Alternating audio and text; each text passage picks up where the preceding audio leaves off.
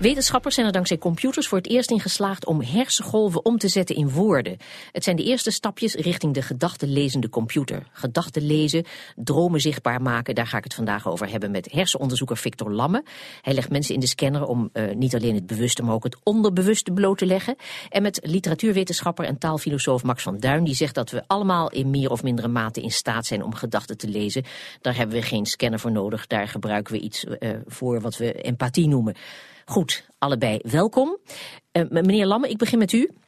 Ja. Uh, gedachtenlezen is toch vooral een kwestie van mensen in de scanner leggen, heb ik begrepen, hè?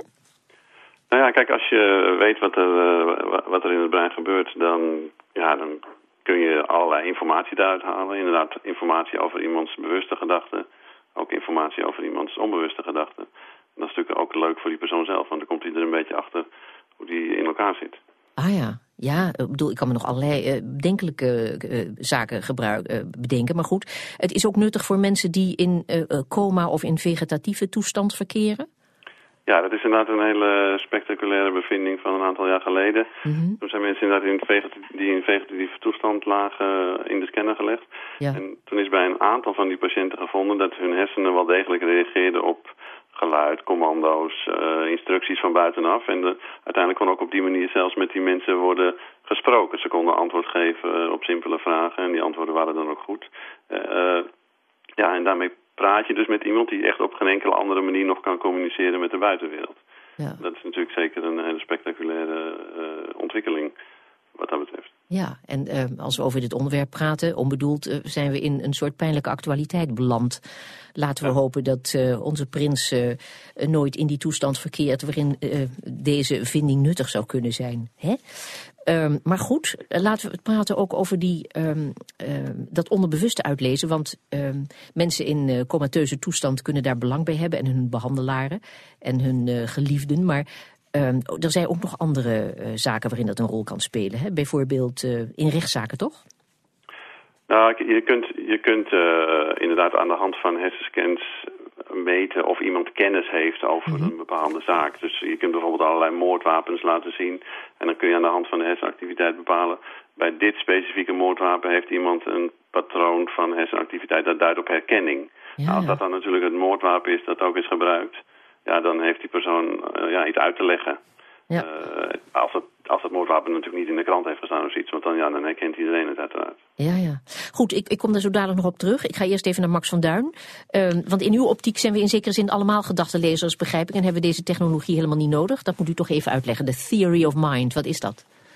Ja, gedachtenlezen is inderdaad eigenlijk iets dat we dagelijks doen allemaal. Ja. Het is natuurlijk zo dat deze technologie mogelijkheden opent die uh, fascinerend zijn en die ook uh, fantastisch zijn. Zeker voor de ook net genoemde patiëntengroepen. Maar in de dagelijkse praktijk is het zo dat uh, mensen eigenlijk voortdurend bezig zijn zich een beeld te vormen van wat andere mensen denken. Ja. En dat is eigenlijk nodig voor alle vormen van sociale interactie. Dus sociale interactie waarbij we praten, dus gesprekken voeren, maar ook uh, gewoon uh, eigenlijk alleen al lopen op straat, voor zover je dat sociale interactie kunt noemen, uh, is afhankelijk van een zekere vorm van je afvragen wat anderen op dat moment denken en zullen doen. Ja, Prisoners Dilemma, dat, dat is een bekend voorbeeld, hè? Nou, dat is een, een heel specifiek geval inderdaad, waarin er twee gevangenen zijn uh, die elkaar, uh, die, die moeten een besluit nemen. Ze moeten meewerken of niet meewerken. Mm -hmm. En dat besluit moeten ze nemen op basis van wat ze denken dat de ander zal doen. En daar blijft het niet bij. Ze moeten zich ook afvragen wat ze denken dat de ander zal doen, dat die denkt dat zij zullen doen. Dus dat, dan ontstaat er een complexe inbedding en dan raak je ook al vrij snel de draad kwijt. Het wordt ook uh, na twee, drie inbeddingen al ingewikkeld. Uh, en dat, dat kunnen we, we, we kunnen best goed nadenken tot in de tweede, derde orde um, over wat iemand anders zal denken. Mhm. Mm -hmm. Maar uh, in de dagelijkse praktijk is het, uh, het, komt dat minder voor dan dat we gewoon tot de eerste orde ons afvragen wat iemand van plan is of wat iemand op dat moment aan het denken is. Ja, want ik wou zegt, zeggen, als we nou die vergelijking maken met dat je hersengolven kunt vertalen in woorden. Ik bedoel, zo direct zal deze theory of mind toch niet werken. Je komt wel met empathie een heel eind, want je hebt het ook dagelijks nodig. Hè? Het is zelfs zo, ik denk als je uh, met een scanner zou kunnen vaststellen dat iemand aan een bepaald woord denkt, dan is er nog altijd aan de kant van de ontvanger een uh, gedachtenlezend stap nodig. Precies, ja. Die van dat woord ook echt een, een intentie of een gedachte maakt. Ja, meneer Lamme, we hadden het al even over het gebruik van deze techniek uh, in zaken uh, als er een misdaad is gepleegd. Hè? Want je kunt dan uh, bijvoorbeeld een wapen tonen en dan blijkt dat de, de, de, dader, of de verdachte moet ik eerlijk gezegd zeggen, dat die bepaalde voorkennis heeft. En dat ja. er dus hersenactiviteit is. Brain fingerprinting heet dat, hè? Ja. Ja, maar goed, dat werkt dus anders dan een leugendetector, waar, want daar moet een verdachte dat aangeven. En, en bij een scanner hoeft de verwachte dus niets te doen. Nee, dat is inderdaad het, uh, het grote verschil. Bij een leugendetectie moet iemand een antwoord geven op een vraag. En dan moet je aan de hand van bijvoorbeeld ja, de, de emotiesignalen die iemand geeft, huidgeleiding, ademhaling, hartslag en eventueel ook hersensignalen uitvissen of iemand dan liegt. Maar ja, iemand die natuurlijk heel goed is in liegen, daar, daar zal je dat soort signalen heel zelden zien. Dus dit, dit is wat dat betreft inderdaad een hele andere manier om daar naar te kijken. Je, je kijkt gewoon wat voor informatie er eigenlijk in iemands brein zit. Ja. En daar hoeft hij dan verder inderdaad niks bij te zeggen. Nee, hij hoeft niks te zeggen, maar hij kan ook helemaal niet voorkomen. Hij kan, dat zijn geheimen worden prijsgegeven, toch? En nou, goed, het is, wat dat betreft is het niet een 100% waterdichte nee. techniek. Je kunt inderdaad met trucjes, als je, als je weet hoe de techniek werkt... ik bedoel, als ze mij in die scanner zouden leggen... dan denk ik wel dat ik iets kan verzinnen om... Uh, om daar onderuit te komen. Een soort uh, neurofeedback of zo die u dan toepast? Ja, nou, dan moet je eigenlijk dan moet je van tevoren besluiten bijvoorbeeld op alle plaatjes uh, een specifieke reactie te geven of iets dergelijks. Er zijn wel methoden om daar onderuit te komen, inderdaad. Ja, ja, goed. De ingewijden hebben voorsprong. Maar goed. Uh, de scanners worden natuurlijk steeds sterker. Waar, waar gaat dit nou toe leiden? Uh, laten we zeggen over 10, 20 jaar?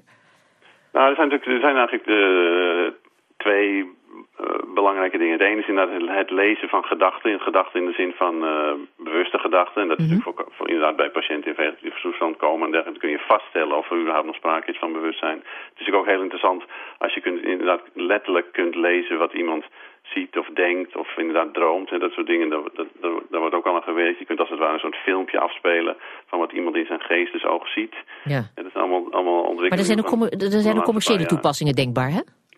En uh, wat natuurlijk uh, eigenlijk interessanter is inderdaad, is als je kunt meten wat iemand zelf niet eens bedenkt of weet, mm -hmm. of waar hij zichzelf niet eens bewust van is. En dan heb je het inderdaad over alle onbewuste emoties en drijfveren en motieven.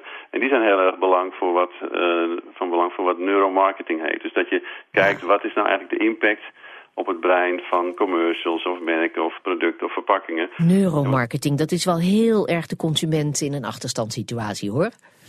Nou, zo zou ik dat uh, uh, niet willen zien. Kijk, wat je, wat je meet zijn de, zijn de, zijn de, de reacties van het brein op zo'n product. En je kunt je natuurlijk uiteindelijk dan ook voorstellen dat producten daar zelfs ook beter van worden. En je kunt... Oh ja. nou, ja, laat hopen. Ja, iemand heeft ooit eens bedacht dat alle auto's voordat ze worden gemaakt in de windtunnel moeten. Mm -hmm. Nou ja, uh, misschien is het ook wel een goed idee om alle auto's voordat ze worden gemaakt in de, nou, zeggen, de hersentunnel te stoppen.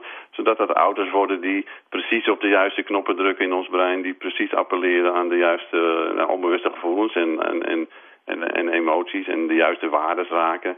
Zodat het, ja, zodat het vanzelf ook betere en mooiere auto's worden. Ja. Een, een goed voorbeeld daarvan is denk ik wat nou, zo iemand als Steve Jobs uh, heeft gedaan, die voelde ook zonder hersenscanner voelde die dan precies aan. Precies, dat voorbeeld, uh, een voor de hand liggend voorbeeld, maar ja. dat, dat kreeg ik ook, ja. Want uh, goed, dat is dus een, een hele goede manier om deze techniek te gebruiken. Ja, daar maar iedereen blij van. Ja, maar goed, het zou ook in de, in de politiek denkbaar zijn, toch?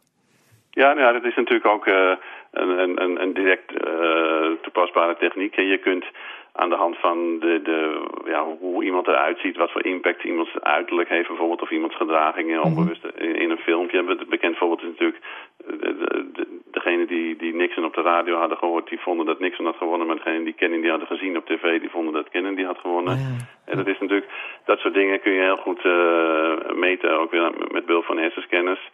Uh, en, uh, nou ja, wij hebben ooit wel eens uh, aan, aan lijsttrekkers gevraagd of ze bijvoorbeeld bij ons in de hersenscanner wilden gaan liggen. Ja. Om te kijken wat ze nou werkelijk vinden van allerlei Ik zag een filmpje met uh, plasterk in de hersenscan.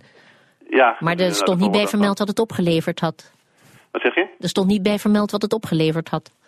Ja, kijk, we, we, we, we, hebben vervolgens niet aan Plasterk gevraagd wat hij dan daadwerkelijk van die standpunten vond. Ah, ja. ja, maar dat hoeft, dat hoeft inderdaad wat, wat, ons betreft ook niet. Je kunt, uh, ja, je kunt dan gewoon zien wat, wat mensen nou werkelijk denken van iets. En dat is een beetje de basis van, uh, van dat idee. Ja. Uh, mensen weten eigenlijk niet zo goed wat ze van dingen vinden. En dat is natuurlijk ook een, een probleem bij heel veel producten die worden geïntroduceerd, 90 tot 80 procent van de nieuwe producten die worden geïntroduceerd, mislukken gewoon. Ondanks dat aan mensen wordt gevraagd, wat vind je daar nou eigenlijk van? Vind je het mooi, vind je het lelijk? Ga je het kopen? Wat heb je ervoor over? Ja. En mensen weten gewoon niet wat ze gaan doen in dergelijke nieuwe situaties, nieuwe, met nieuwe producten bijvoorbeeld. Goed, maar voor al diegenen onder ons, en dat zijn wij toch bijna allemaal, die geen hersenscan tot uh, de beschikking hebben, wij moeten het doen met Theory of Mind.